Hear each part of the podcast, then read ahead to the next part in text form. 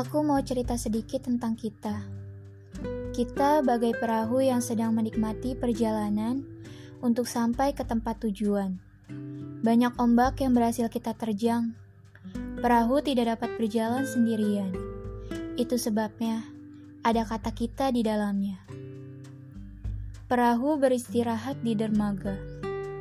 Hanya beristirahat sebentar untuk kembali menerjang arus kehidupan. Sampainya di tempat tujuan, perahu membuat rumah untuk berpulang.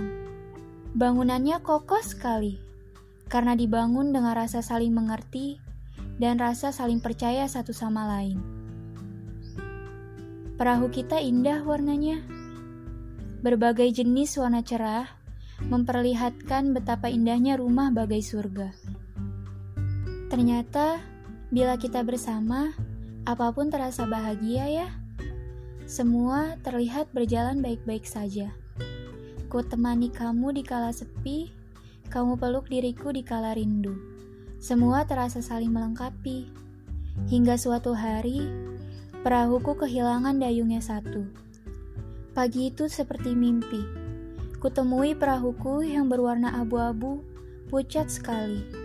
Kutengok rumah sebelahku. Dindingnya retak, warnanya luntur. Ku ingat-ingat apa yang telah terjadi. Ku berusaha mengingatnya, apa yang telah aku lakukan hingga semuanya berantakan begini. Kutanya pada Tuhanku, ini bukan salahku, ini juga bukan salahmu, ini bukan salah kita berdua. Ingatlah, perjalanan perahu tak selalu tenang, tak selalu berjalan tanpa diterjang. Kala itu perahu kita terbentuk ombak hingga menabrak karang. Terombang-ambing mencari satu sama lain. Dayung satu pergi, tertinggal sendiri dan sepi. Berdiri sendiri, mencari yang satunya, tetap bertahan di tengah lautan yang dalam. Walau abu-abu, perahuku tetap buatanmu. Ada campur tanganmu di dalamnya. Dan juga ada pondasi yang kita bentuk bersama. Kuingat, kuingat lagi, mengapa bisa seperti ini? Ternyata ada badai. Membuat perahu kita hilang arah. Badai itu siapa? Kenapa begitu teganya? Badai telah menculikmu dari pelukanku Aku biarkan semuanya terjadi tanpa marah sama sekali. Aku pikir-pikir lagi, apa yang kurang dari perahu kita ini? Warnanya sudah cerah begini, rumahnya sudah kokoh sekali. Kenapa badai bisa menghancurkannya? Warnanya jadi abu-abu, rumahnya jadi retak dan luntur. Badai, pergilah, kumohon. Kembalikanlah dayungku. Kumohon itu milikku. Ia milikku dari awal. Kusembuhkan semua lukanya.